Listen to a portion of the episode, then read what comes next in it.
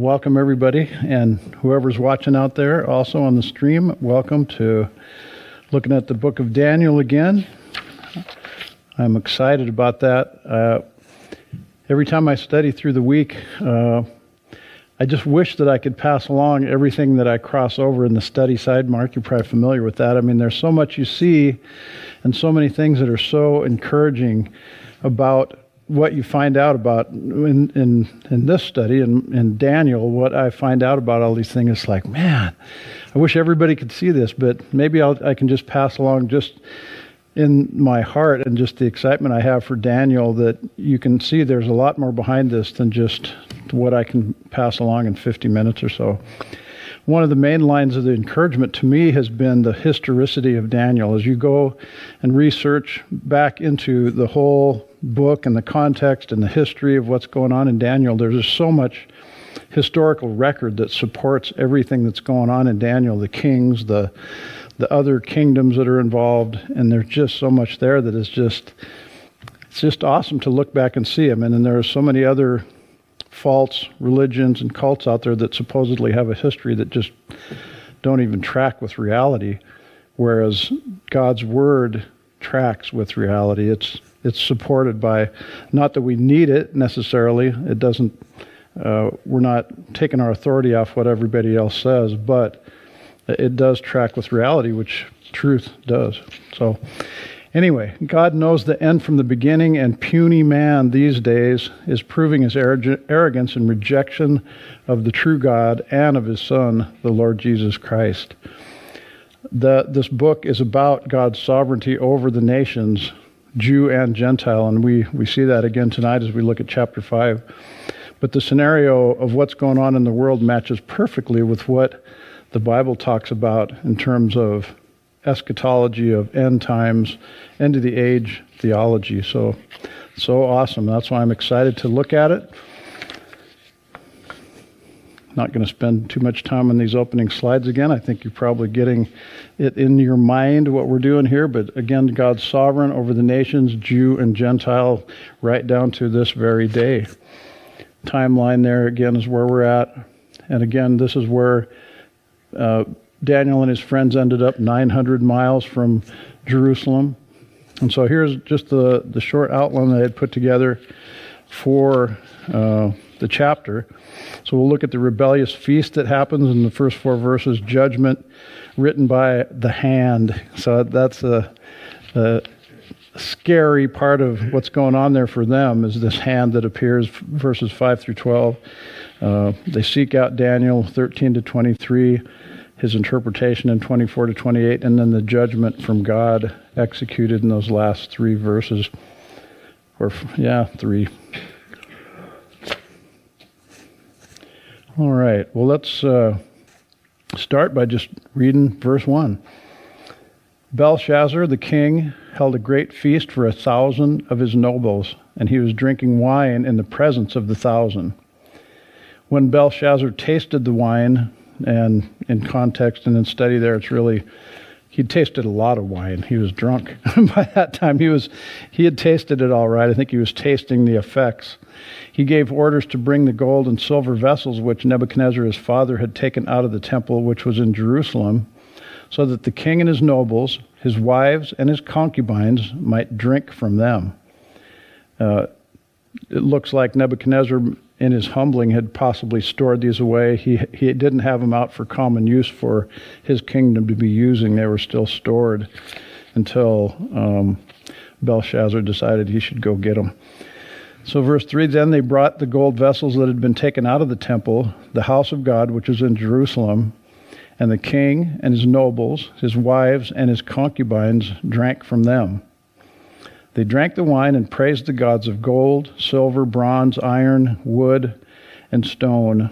So, looking back on some of the things I'd seen was uh, apparently some some uh, denominations and churches had made quite a lot out of this drunken festival that they were having the thousand and we're not going to go try and describe all of what was going on there probably maybe a little fleshly just to try and rehearse that we don't want to do it but it had to be a pretty um, pretty fleshly, um, sensuous get together with a thousand, uh, with wives, concubines, whatever else was going on there, drunken. You can kind of imagine, uh, and they they felt like some of that was even religious that they would go into some of the some of the things that they would do in this party. So, what a what a place to be in. They it looked like uh, Belshazzar was probably up at the head table, uh, and so here he is getting hammered up there and says, "Hey, let's go get let's go get these golden vessels that uh, Nebuchadnezzar had brought, or my father the king had brought." They're all stored away. They were the Hebrew gods things in there. Let's get them. We don't care about that. And so to to showing off his power and just uh, in this drunken festival, he decided to go get those things. We actually know uh, that on that day, we know that from historical records what that very day was. Uh, it was October 12th, reckoned up to our calendar, 539 BC, about 23 years after the death of Nebuchadnezzar. So some time had passed from when he was king. And so here we are 23 years later, and this is where it's gotten to. I have a slide here, um, and this is the, the timeline of kings in Daniel 1 through 7. And so it shows uh, how we got to where we are. And so there's there's several in there that, that came through the lineage that aren't listed in the book of Daniel. We only see what God deems necessary for us to know about the history of that, but we do know in history that there was a couple others in there. As you see on top there, chapters 1 to 4, as we've been looking through Daniel, Nebuchadnezzar was the king, and that was about 604 to 563. Have a couple more guys, Nerigal-Shazzar, and he was a uh, the hitman brother-in-law took him out, and then we also have Labashi Marduk. He was in office about nine months and was murdered. Uh, and then Nabonidus, we know, was Belshazzar's father, and that was he was married to a daughter of Nebuchadnezzar, which got him in the lineage, and which got what got uh, Belshazzar into the lineage of the kingship there. So Nabonidus was actually the king, and Belshazzar was his co-regent, and that's why we get to this, these uh, the text here that talks about third regent of the kingdom. And again, critics all through the ages have tried to attack Daniel, say, "Oh yeah, see, there's another error." But it actually, when when history reveals itself, and there was actually uh, a um, archaeological find called the Nabonidus cylinder and it had these records on there that Nabonidus was the king, Belshazzar was his son and co-regent of uh, Babylon. And so it follows right with what Daniel says, God's word, history, that uh, Nabonidus was king, Belshazzar was co-regent, and we'll see later in the text how that third regent in the kingdom comes around. But anyway, so that uh, King Nebuchadnezzar died in 562 after a couple of these failed kings. Um, and again, we know the date of it 539 BC, 23 years after. They all thought that they were safe. Uh, here they were singing and dancing, having a big drunken 1,000 member party here. And the Medes were actually right under the, under the kingdom at that very moment.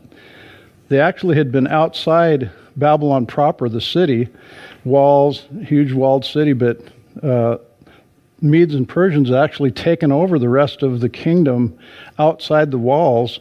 Nabonidus was already outside, and they probably already had him captive in the south.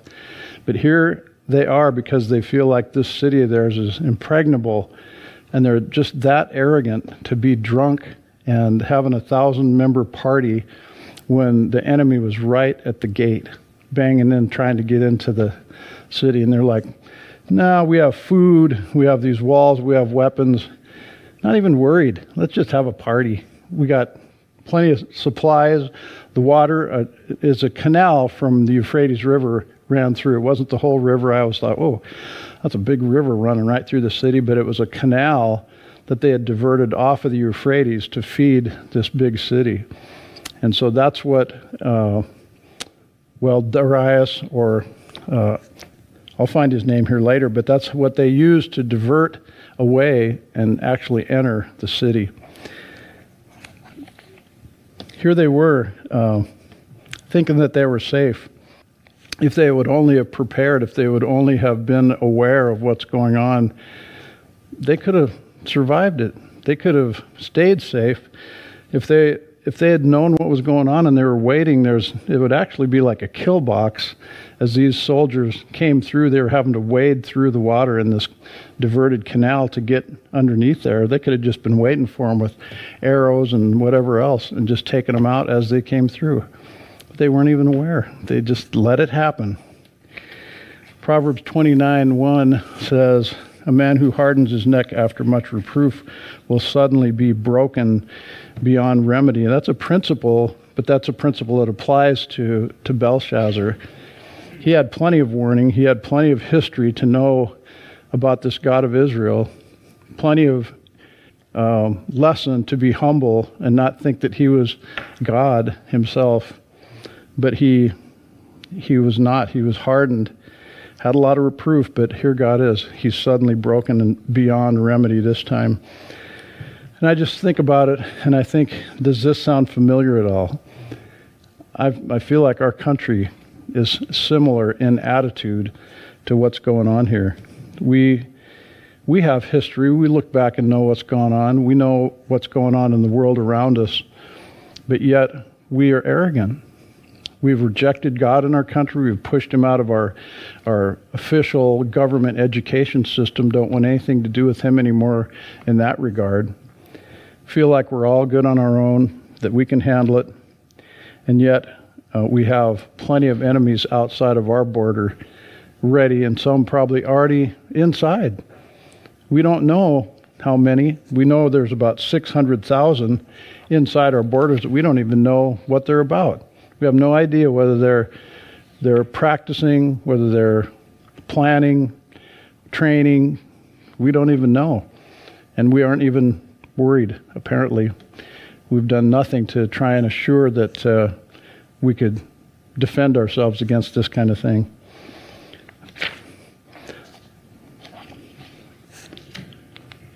Well, let's see here.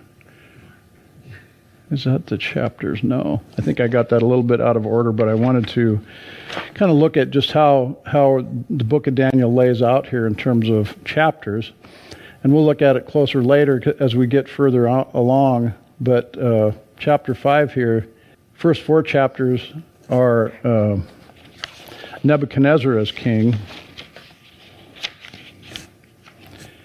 Then, then we have these unlisted kings there. Then we have chapter 5 where we are tonight. Uh, this is Belshazzar as, as co regent, second in command uh, under Nabonidus. And then as we move further on, uh, we start looking at visions that aren't really chronological in order. So, uh, just to, to let you know, we're as we are in chapter five, we're still moving along kind of a historical narrative. Chapter six will continue along in those lines, and then from chapter seven on, it goes back also to Hebrew. The language changes back from Aramaic to Hebrew, and then we have Daniel's visions as it applies to Israel. So that's that's how it kind of breaks out, and we'll look at that uh, more later as we go along. But just to kind of show you that we're keeping along with history, we're tracking with actual records and historical records that show what's gone on back in history that way, that it matches up. This this idea that we are safe on our own uh, is an attitude that's been carried out over time.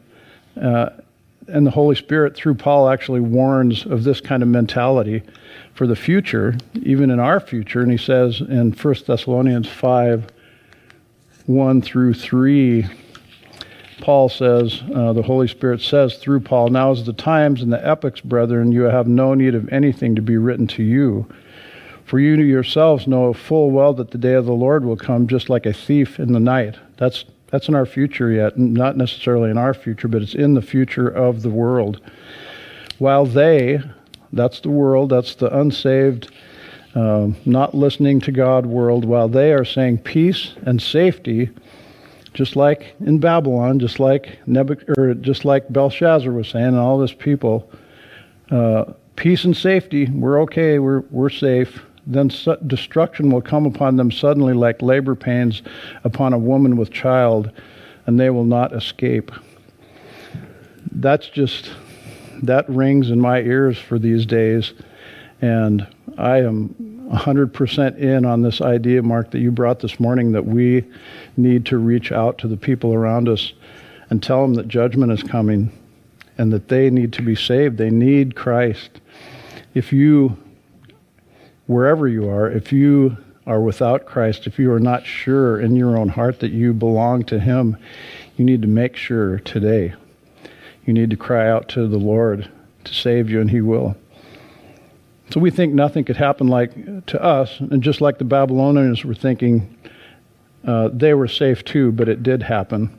I think today we worship the gods of science, knowledge, wealth, um, military might, and to comfort our anxiety over uh, having to face these things, the reality of these things in the world. It, I, I understand and I can under, I can understand why they would look out and want to be in denial about what's going on. I, otherwise, you would just you might have a breakdown because it's there's just so much going on that you you have to either deny it, pretend it's not happening, or have a peace in your heart through Christ that He's going to take care of you through that no matter what, and He will. But the Babylonians back then couldn't have been more blasphemous as they went and raided the storehouse of God for his utensils, drug them out in this drunken feast, and said, Let's use these and drink out of these. And let's not only that, let's use these to praise the gods of wood and stone. Very, very blasphemous. And so at this point, God had had enough, and he sent the hand. So again, we just deal with images here, just try and get in our mind a little bit what might have actually happened. It's just a rendering, but still, it's a rendering of a reality. It talks about a miracle from God that came along. And so we see in verse 5 says, Suddenly the fingers of a man's hand emerged and began writing opposite the lampstand on the plaster of the wall of the king's palace. And the king saw the back of the hand that did the writing. Then the king's face grew pale and his thoughts alarmed him, and his hip joints went slack. His knees began knocking together, and the king called aloud to bring in the conjurers, the Chaldeans, and the diviners. The king spoke and said to the wise men of Babylon, Any man who can read this inscription and explain its interpretation to me shall be clothed with purple, have a necklace of gold around his neck, and have authority as third ruler in the kingdom. And then all the king's wise men came in. They could not read the inscription or make known its interpretation to the king. Then King Belshazzar was greatly alarmed. His face grew even paler, and his nobles were perplexed. The queen entered the banquet hall because of the words of the king and his nobles. The queen spoke and said, O king, live forever. Don't let your thoughts alarm you or your face be pale. There is a man in your kingdom in whom is the spirit of the holy gods and in the days of your father, illumination, insight, and wisdom, like the wisdom of the gods, were found in him. And King Nebuchadnezzar, your father, your father the king, appointed him chief of the magicians, conjurers, Chaldeans, and diviners. This was because of an extraordinary spirit, knowledge and insight, interpretation of dreams, explanation of enigmas, and solving of difficult problems were found in this Daniel, whom the king named Belteshazzar. Let Daniel now be summoned, and he will declare the interpretation. Oh, so, another miracle to be desi- uh, denied by the higher critics. They, uh, they looked back on Daniel, and so anything that was a miracle said, oh, yep, that can't be right, can't be true, because here's another miracle that happened. But it was a miracle.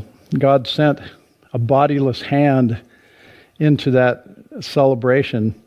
He did it so that the, the lampstand could shine on the hand. And if you think back, I mean, they didn't have all the lighting systems and, and sound systems and everything that we have for large gatherings. Candlelight was what had they had going on in this feast here. And so God made sure that He sent the hand to a good spot, a spot where everybody could see it, where the king could see it. And suddenly this hand appeared and starts writing on the wall. So he he was afraid. It, wasn't like, "Whoa, that's really cool." It's like he saw that and saw the writing, and he was immediately terrified. Again, God brought this to his heart. He he didn't see it as a good thing or an interesting thing or a cool thing. He was terrified. God graciously had come to Nebuchadnezzar twice in dreams, given him a chance to get it interpreted. Um, second time to repent. You know, Daniel interpreted the dream and told him about the you know the tree and that he was the tree crashing down. He, and Daniel says, "Please turn, turn away from your sin, and God, maybe God will relent." He had a year before God actually brought the judgment to consider and to repent, but not to, not this time, not to not to Belshazzar. So one minute they had this loud, drunken festival. I mean, you've been in the bars. I've been there. By the time the, the night gets long, things get pretty loud as the alcohol's flowing. You know how it goes. The, the longer it goes, the louder it gets, the more uh, inhibitions are gone. And so this is where they were at. They were at, they were at a, a place in here where it was probably just roaring in there. They were probably having a great time. And suddenly, here this hand is on the wall. And as soon as more and more start going, oh, oh, there they look, and pretty soon it was probably dead silent in that thousand person gathering watching this hand write a message on the wall. Think about that. I mean, we're we don't see miracles today. God in his sovereignty and in his plan has withheld those for a long time to where you would actually have a hand appear in this room by itself and start carving an image on the wall. You have to try and get it in your mind because this is what happened to them and it just killed the party. And obviously uh, it it killed the joy for Belshazzar and I you know I don't want to try and go into the describing exactly maybe what happened because his hip joints went slack and his knees were knocking and it's possible he could have wet himself we don't know. It's possible. When everything goes slack there it's a possibility. And uh, wouldn't that be embarrassing? But even at, if not, just the fact that he had lost his composure, he went all slack and pale. Well, this is supposed to be the king. He's supposed to be in charge of everyone. He's supposed to be the king. And here he is up there, pale as a ghost, knees knocking, scared to death. And he immediately cries out for somebody. He, he needs someone. So the best he can do is to call out for his wise men. Uh, man, you just think uh, after a couple other times, and looking back in history, calling these guys, they never can come through. They've already failed a couple times, and to come in and try and help the situation. Here it is, third time in a row, strike three. They come in. The, here it is. There's the writing. They can't do anything. They can't do a thing. So they're worthless.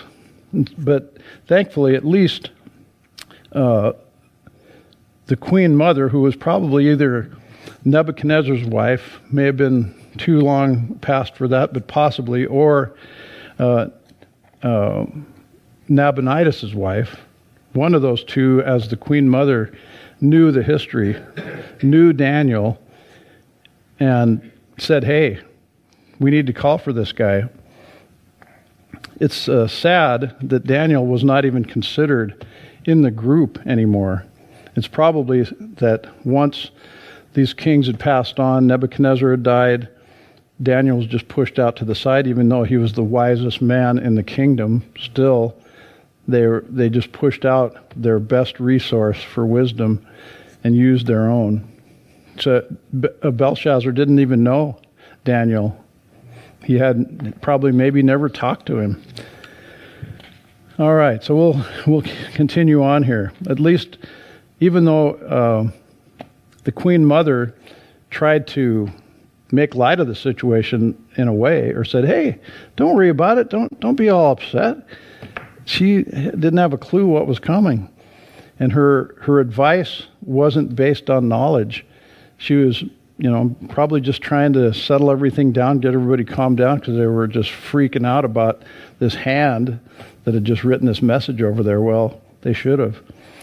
But she's like, oh, hey, hey, don't worry. But, but at least she had the wisdom to say, call Daniel. And that was the best thing she did of the whole of the whole thing. So they call in Daniel. So in verse 13 says, Then Daniel was brought in before the king. The king spoke and said to Daniel, Are you that Daniel who's one of the exiles from Judah, whom my father the king brought from Judah? Now I have heard about you that a spirit of the gods is in you, and that illumination, insight, and extraordinary wisdom have been found in you. Just now, the wise men and the conjurers who were brought in before me, that they might read this inscription and make its interpretation known to me, but they couldn't declare the interpretation of the message. But I personally have heard about you, and that you were able to give interpretations and solve difficult problems.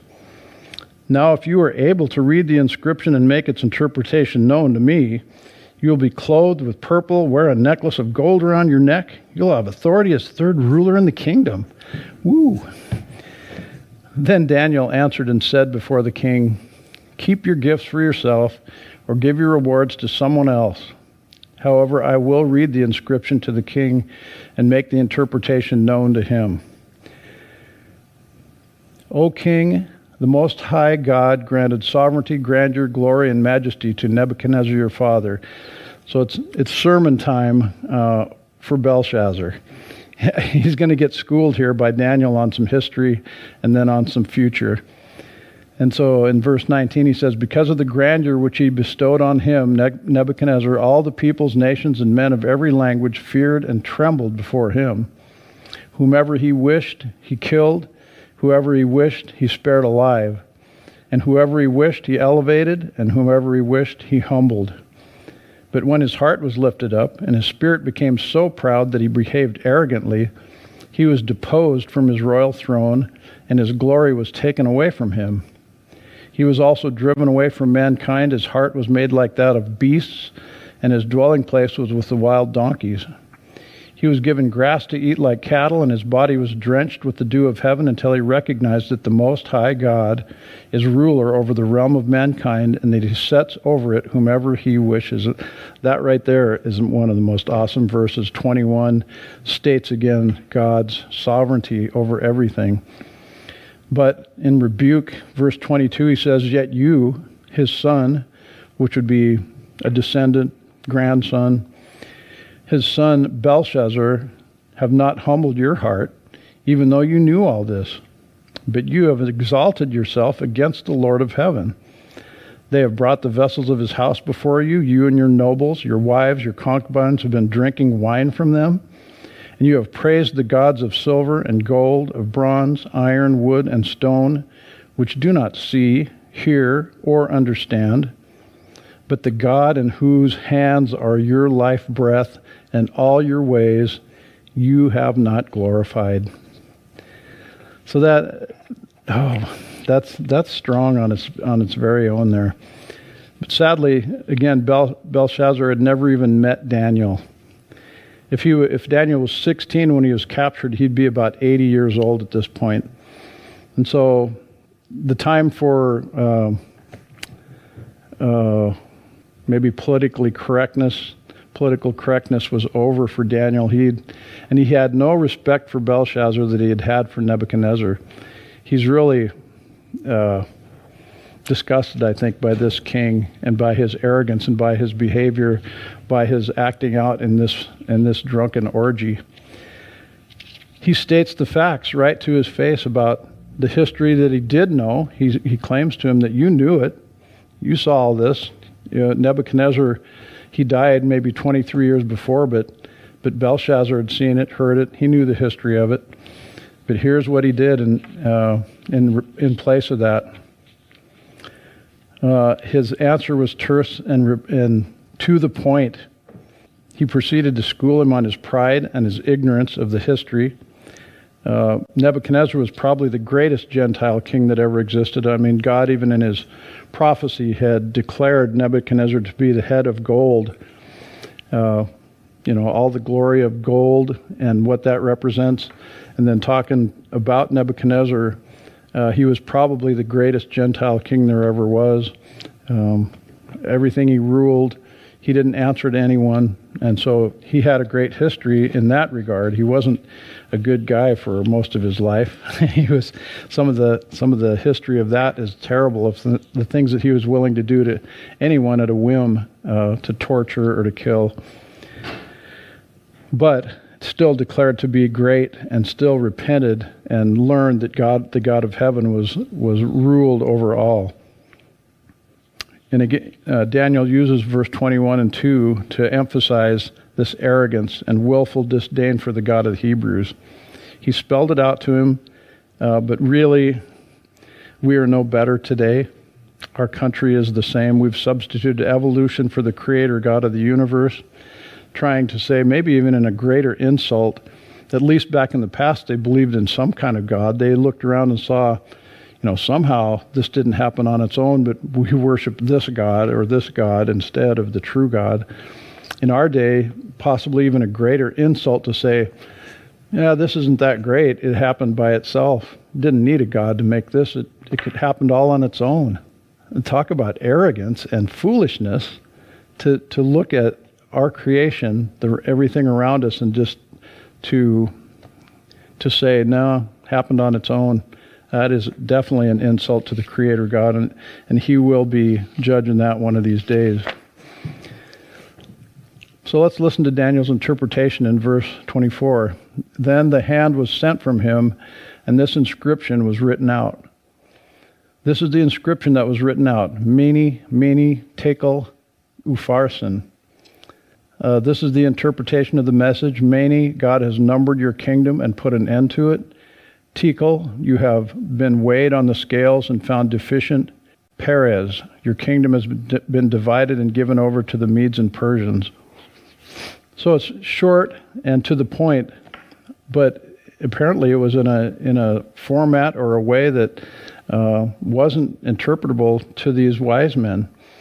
Uh, the um, probably in uh, not in Hebrew, but and it escapes me the other the language that this chapter two to seven is in uh, Aramaic. Yes, thank you, Mark.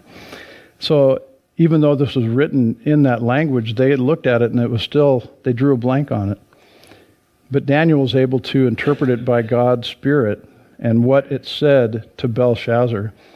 And basically, it just said numbered, numbered, weighed, and divided. That was the translation. He makes it clear First of all, that the hand was sent from God, the one true God, the one that Belshazzar had rejected, the one that he had not honored, the one that he had insulted by this party and by what he did there.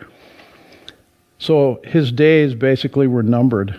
In essence, it would say, uh, Your number is up.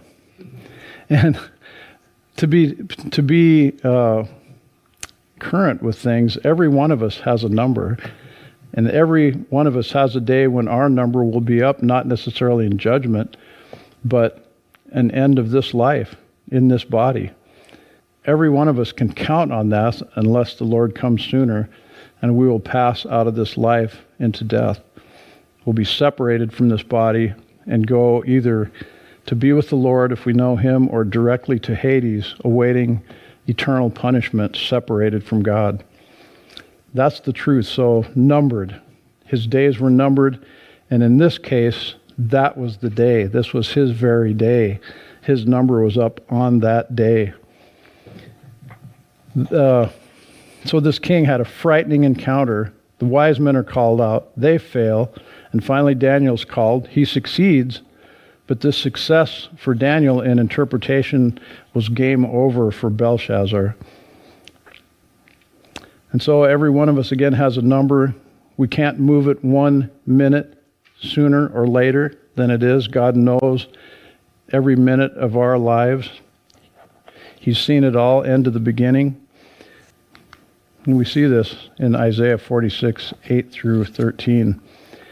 God says, Remember this and be assured. Recall it to mind, you transgressors. Remember the former things long past. For I am God, and there is no other. I am God, and there was no one like me, declaring the end from the beginning and from ancient times things which have not been done, saying, my purpose will be established, and I will accomplish all my good pleasure. Calling a bird of prey from the east, the man of my purpose from a far country. Truly I have spoken, truly I will bring it to pass. I have planned it, surely I will do it. Listen to me, you stubborn minded, and that, that would include everybody in the in the hearing of God's word. Listen to him, you stubborn minded who are far from righteousness. I bring near my righteousness, it is not far off, and my salvation will not delay. And I will grant salvation to Zion and my glory for Israel. We talked a little bit about that this morning in our class about the distinction there, but still, God is going to carry out his purposes right to the last detail. He says so, and we ignore that to our peril. We need to listen to what he has to say. So, this message from God is clear, threatening, Earlier, Nebuchadnezzar had one year to think it over and repent, but not so for Belshazzar. This was his day. He had reached his final day, and it was mentioned twice numbered, numbered. You're not getting out of it. Today is the day for you, Belshazzar. It talked about weighed. So Belshazzar was weighed. His righteousness was weighed before God, and he came out light. He was quite a lightweight in, in terms of God's weight of righteousness. He had none. I, have listened to a lot of um, uh, Ray Comfort's boardwalk talks to different people, and he's always asking them about whether they think they're a good person. And if you think that uh, your your goodness is enough to get you through, to get you to heaven, and a lot of them come up with this idea that I think has been fostered in the world that if your good outweighs your bad, yeah, you know, you're going to be good enough that um, you'll make it. That God will go, yeah, yeah, you were pretty bad over here, but you did some good over here, and you know, I think you just made it. You just had enough good things to get you through. That's that's a lie from Satan to every person who's thinking that in their mind that somehow they're good enough by enough of their good works to outweigh their bad. Uh, this is another one that I got a lot of at home as I was growing up. Uh, Isaiah 64 6 says, For all of us have become like one who is unclean.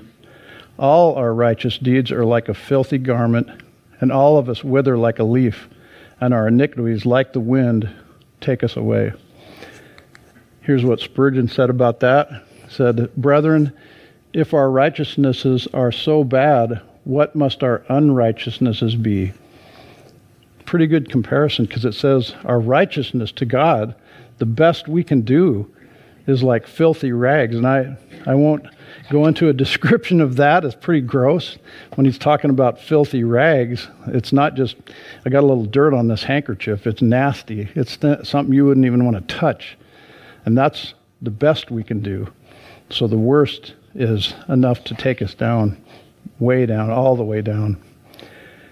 So we're like somebody who's covered with leprosy, very contagious. And back in the day, back in Israel's day, it would be leprosy would say, unclean. You can't even come near anybody. You have to be separated out into a pen out by yourself out there with this disease on you. And you can feel pretty rejected by that, I'm sure. Having to be out there.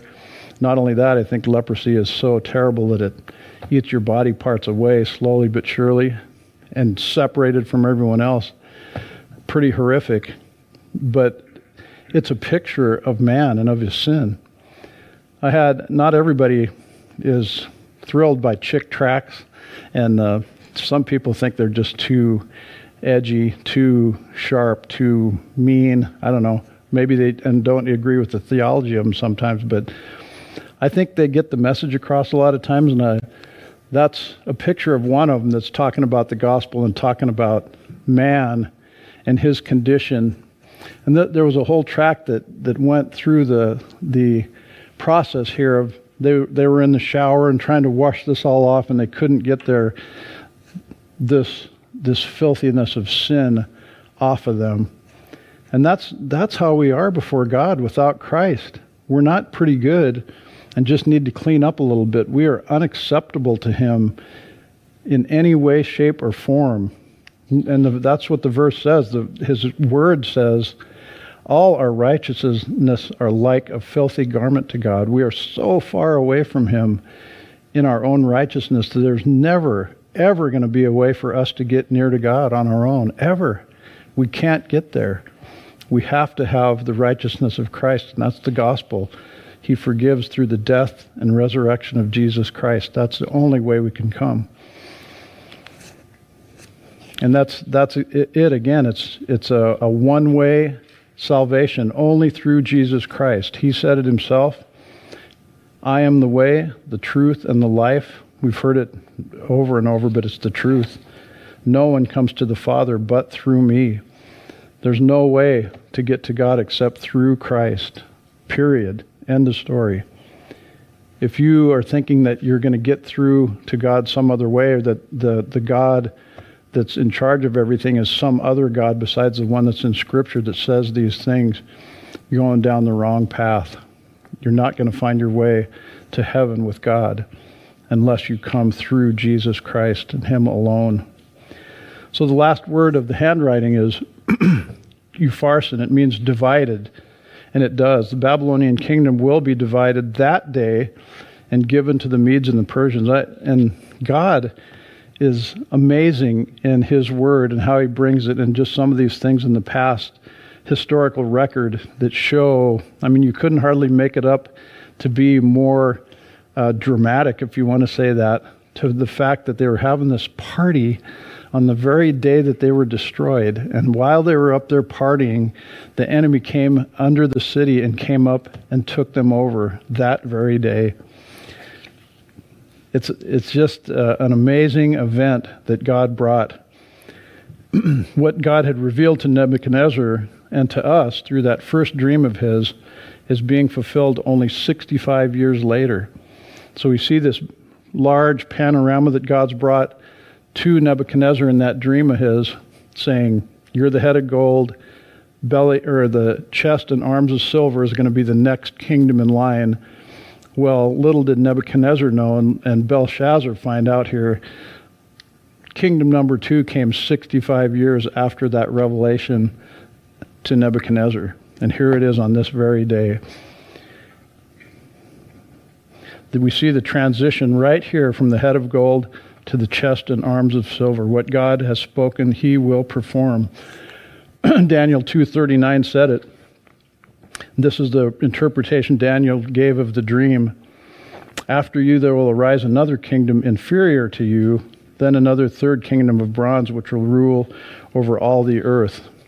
So we will we'll have a look at that uh, next week as we look at chapter six, the beginning of this next kingdom, and the fact that Daniel is also a part of that.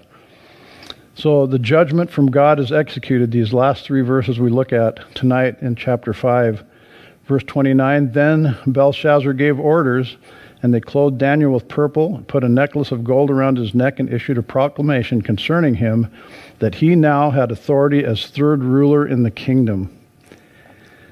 That same night, Belshazzar the Chaldean king was slain. So Darius the Mede received the kingdom at about the age of 62. Pretty short and to the point, this last part. And you would think possibly that the tongue lashing that that uh, Daniel just gave to Belshazzar in a normal day would probably mean his execution. He he called him out. He told him that he didn't look at history, that he sinned against God, that he deserved judgment. His kingdom's getting going to get taken away. You know, you think about that, telling that out to a king to his face normally that would you that'd be your last day. That'd be the last message you gave to that king. But this is different. And for whatever reason and, and the dynamics of what was going on here took over and belshazzar kept, kept his word. Even though the message was harsh and it was his last day he didn't say last day but it turned out to be that. But he anyway said your kingdom is taken away and so on that very day it happened. But b- immediately before that, uh, Daniel's raised up to third ruler in the kingdom. He's got a robe.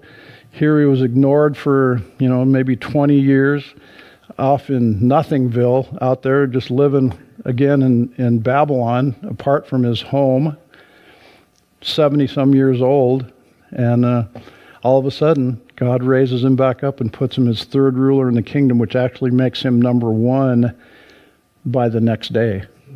Nabonidus already captured, maybe killed, Belshazzar killed, and so who's in charge? Number three. Oh, there he is. So you'd you'd have to think that God and His purposes, and as we see, as we'll see in the chapters coming along, that uh, Daniel didn't get killed when they got took over. When the when the hordes came up through the river, took over Babylon that very day, Daniel maintained a position. Daniel, by God's grace and His favor, continued to serve under the next king.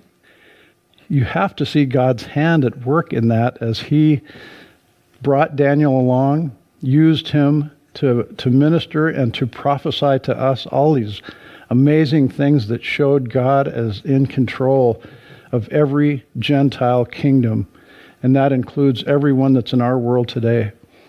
He's in charge of Iran, he's in charge of Turkey, Russia, the United States, every country that you can name in this world. God is in charge of that country. He controls who's in charge of it, who rules it, who's taken down from it, he is moving the pieces around as He wants to. He is in charge of those things. So, just a couple of things to, to maybe draw out of this chapter 5 a lesson for all Gentile nations that God is in control even when He seems not to be. Israel was captured, taken captured, and sent, taken to Babylon. You'd think, well, God lost control of that deal. He's his country, his people are Israel, but now Babylonians took them down. They're in captivity, but God is proving through the book of Daniel that he is still in charge, he is still moving in his way, and he is in control of it. His timing is forever versus our tiny little lifespans. We're we are, you know, alarm bells ringing us and we're like, "Oh, oh, we live 80, 90 years, maybe 100 years each at the longest and sometimes a lot less. God sees everything. He's seen the end of the beginning, and He looks at a few years in our history and a few kingdoms and few petty rulers, you know, trumpeting out their, their talk here and there, and, you know, everybody afraid and afraid of what these world rulers are doing, but God has that in hand. His timing is forever, ours is short, so short. God watches and records every detail of every life, and when the iniquity is full, he will judge. He had, he had been patient, gracious to Babylon. He had used Babylon, his word says so, to judge Israel for their um, unfaithfulness, for their idolatry, for their sin. But when they overstepped their bounds, God said, Okay, enough. I had a purpose. You overran that. So now it's turn for the next kingdom to come along. I'll use the next kingdom. I'll bring them in. That it's kind of interesting when you think about Babylon and this big name and what it did to Israel. They were only in existence as a world kingdom for less than 100 years. Less than 100 years. And we think back on them and the Babylonians and the big power that they had. God only brought them on the stage for less than 100 years to fulfill what He wanted with them, and then He moved on. God is not beholden to the world and to its kingdoms here. He is in charge of those, and He will continue to be. So do not put your faith and trust in this world or any kingdom of this world. Put it in Christ. He's in, he will rule. Everyone has an appointment with God for their day, for the rest of eternity. I, I'm giving a lot of those coins out still these days. I don't know if you've seen them, the Where Will You Spend Eternity coin. And um, I think they're good. They give a question to everybody you hand them to, and I gave one to the gal over at the fish truck the other day. And I handed it to her, and I said, Here, I'll trade you. And she said, What's that? She was very receptive, and I said, Oh, it's a challenge coin. She says, Oh, well, what is it? And I said, Well, it's a question. I said, Where will you spend eternity? It tells you on the back. Everybody's going to spend eternity somewhere. So think about that. And so that's the truth. Everybody spends somewhere in eternity, one place or the other, and it, they're not both good. There's one good and there's one eternal hell separated from God, and you don't want to go there. So everyone has an appointment, one way or the other. He's faithful to those who are chosen and who are faithful to him by his grace. Daniel was in Bab- Babylon because of God's judgment on Israel's unfaithfulness, but yet he had still blessed Daniel. He was with him. He didn't reject his chosen in Babylon. He will do the same for us. If we belong to Christ, it's because we are chosen by him. He's brought us in. He has a purpose for us, and he will carry us through whatever that is, whatever happens today, tomorrow, in this community, in this country of ours, in this world. We belong to Him and He will be faithful to us.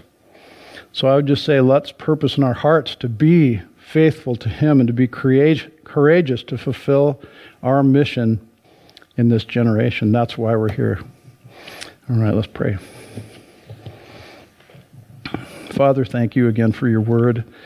So wonderful, so pointed, uh, so much detail about who you are, God, uh, what your purposes are what your methods are, um, what your heart is like. Please uh, help us to understand you more by your word, not by our intuition, not by our reasonings, but by what you tell us about yourself in your word. That's who you are. That's who you've claimed to be. That's who you've proven yourself to be. And you've told us that Jesus Christ is our only way and our only hope. That is who we proclaim. Lord, we proclaim you. We wait for you.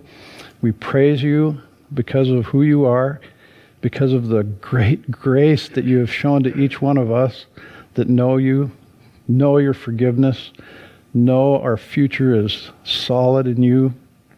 How we praise you tonight for that, Lord, and look forward to seeing you someday, whenever that is, whatever that day of appointment is for us, however it comes.